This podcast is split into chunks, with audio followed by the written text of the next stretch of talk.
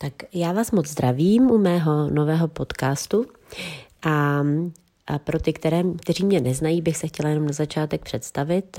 Jsem Monika ze Zeleninových příběhů a, a jsem vášnivá kuchařka zeleninových pokrmů. Samozřejmě nejenom těch zeleninových, ale zeleninu celkově mám moc ráda a věřím tomu, že si na ní všichni můžeme pochutnat.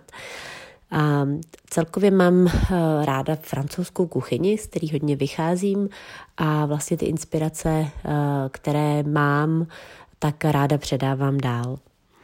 A dneska eh, jsem se chtěla nebo jsem vás chtěla pozvat do francouzské rodiny na velkou rodinnou oslavu, protože my jsme ve Francii dlouho žili, uh, několik takových těch, máme tam i část rodiny, takže jsme několik takových těch um, velkých oslav zažili.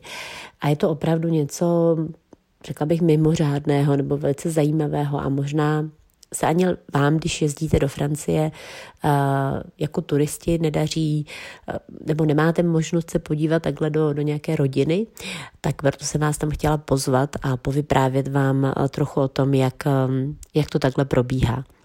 Dneska bych se chtěla věnovat eh, části aperitivu a předkrmu a příště se podíváme na eh, ty hlavní chody a všechno potom, co následuje, protože, jak určitě víte, francouzi rádi jedí a jedí dlouho, eh, dávají tomu dostatečný čas. Takže těch chodů u slavnostních večeří může být opravdu hodně. Tak jak taková velká oslava probíhá? Jak už jsem říkala, je to několik chodů a, a začíná se aperitivem. A aperitiv je ve Francii docela dlouhá záležitost. Není to jako u nás, my jsme byli vždycky doma zvyklí, že maminka přinesla kouřící polívku na stůl, tatínek rozlil becherovku, dělali jsme šup šup a, a vrhli jsme se na polívku. Tak ve Francii ne, tam aperitiv je opravdu takový jakoby obřad, je to taky prostor k tomu, aby se lidi sešli. Eh, základem je teda, že nesmíte přijít včas, eh, nebo respektive nesmíte hlavně přijít dřív. Běžně se chodí třeba i 15 minut po tom, co hostitelka stanoví jako oficiální eh, začátek. Ehm, a nám se jednou stalo, že jsme takhle dorazili dříve a bylo to velké fopa, takže to vám opravdu nedoporučuju a ehm, vždycky si dejte radši ehm, malou malý přídavek, ne malou rezervu, ale nějaký čas uh, navíc.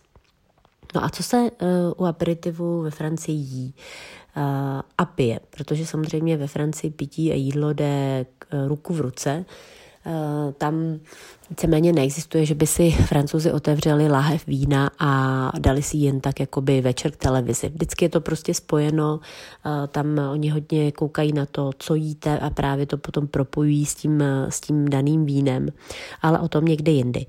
Eh, co se pije u aperitivu je hodně tak francouzský pastis, Dál se pije také samozřejmě šampaňské, můžete si dát činzáno, ale tu ve Francii tak často jakoby nebývá. A, a například třeba uh, se pí takové jako koktejly, by se dalo říct. Jednomu se říká kir, to je bílé víno s uh, crème de cassis, to je rybízový likér.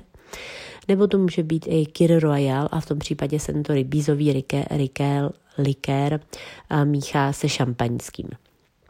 No a k jídlu záleží jak, řekněme, slavnostní ten aperitiv je.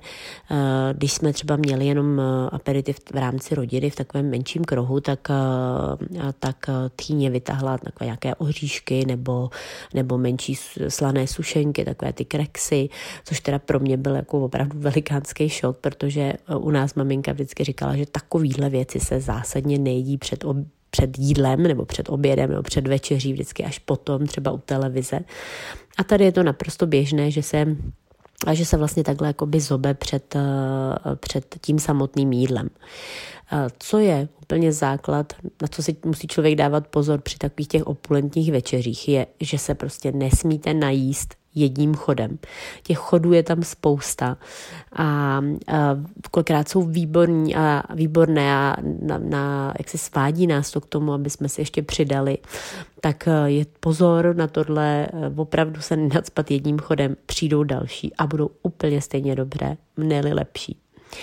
E, pokud je ten aperitiv jakoby slavnostnější, tak se podávají uh, třeba takové jakoby rolky uh, s lososem, nebo hodně se uh, podává nakrájené paté, to jsou takové jakoby pevnější paštiky.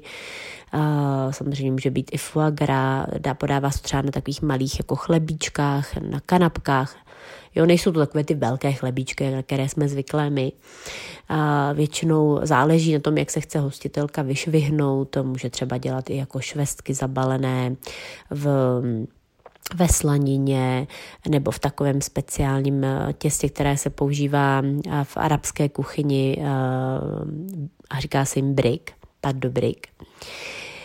No a celkově aperitiv probíhá v takové uvolněné atmosféře, lidi sedí na křesílkách, na gauči, na stoličce a, a vlastně ty jídla, ty takové ty drobnosti jsou na tácech a vždycky někdo, většinou třeba ten nejmladší z rodiny, pokud to nejsou úplně malé děti, tak obchází a je, buď dolévá víno nebo, nebo právě roznáší ty táci s těmi, s těmi mňamkami.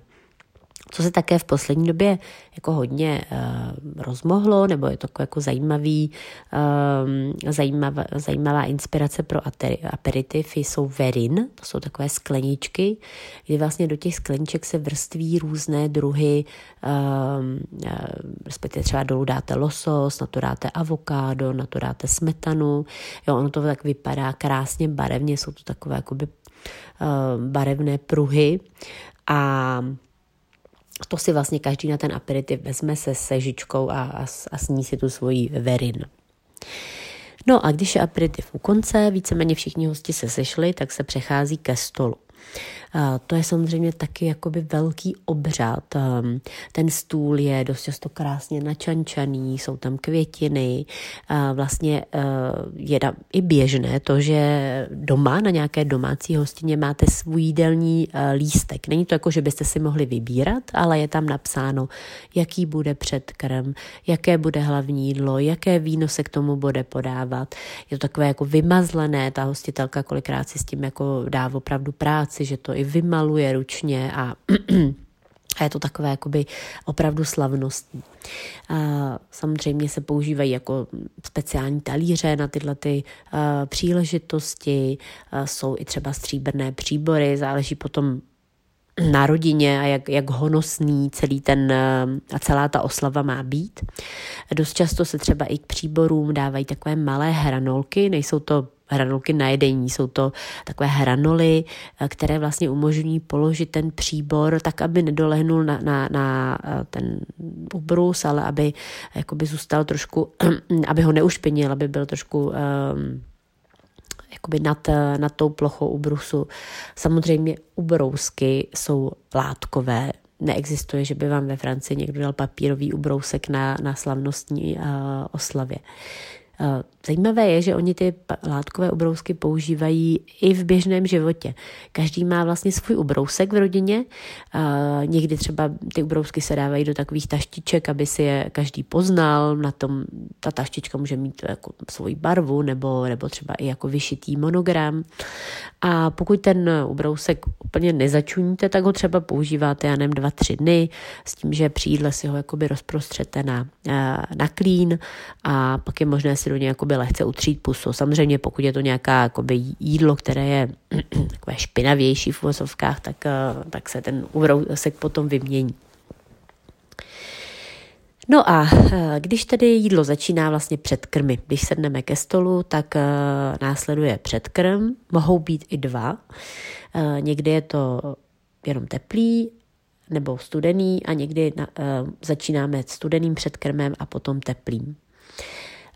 U toho teplého eh, jsou to většinou ryby s nějakou holandskou třeba omáčkou. Polívky se ve Francii úplně tak na předkrmy nedávají, spíš eh, dost často oni dělají takové ty hutné zeleninové polívky, dost často i s mlíkem nebo s krémem eh, nebo se smetanou a ty se spíš jedí večer, třeba se sírem, jo, takové ty podzimní sichravé večery, kdy se potřebujete nějak zahřát. No a e, rozhodně se nepodává sír, ten má v, tém, v té hierarchii nebo v tom e, celém procesu stolování úplně jiné místo. tom až později a v tom té druhé části mého podcastu. No a co může být jako studený předkrm, to jsou třeba saláty. Jo, oblíbený je salát kozí, takový salát do šévhošo, ten kozí sír je potom rozpečený. Nebo salát nisua s fazolkami, nebo to může být zase uzený losos, nebo různé paštiky, samozřejmě i foie gras, ideálně podávané s nějakým čatný. Takže celý ten, ehm, když si to už takhle představíte, tak nejenom, že jste si dali do brudky na aperitiv a už jste měli dva předkrmy a dost často si člověk řekne, jo, tak eh, super, teď jsem se skvěle najet, ale ouha, pozor, přijde ještě hlavní jídlo, přijdou síry a přijde dezert. Ale o tom až příště. Kdybyste měli jakékoliv dotazy, eh, co se týče to stolování, nebo třeba byste hostili nějakou, nebo chystali se hostit nějakou francouzskou rodinu a chtěli byste s něčím pomoct, tak eh, se neváhejte na mě obrátit, klidně mi eh, můžete psát přes moje webové stránky eh, monikaeberhard.cz nebo mi napsat na můj mail zeleninové příběhy zavináč gmail.com nebo klidně přes Instagram, přes Facebook, moc ráda poradím, bude mi opravdu potěšení. Takže mějte se moc hezky a těším se na pokračování.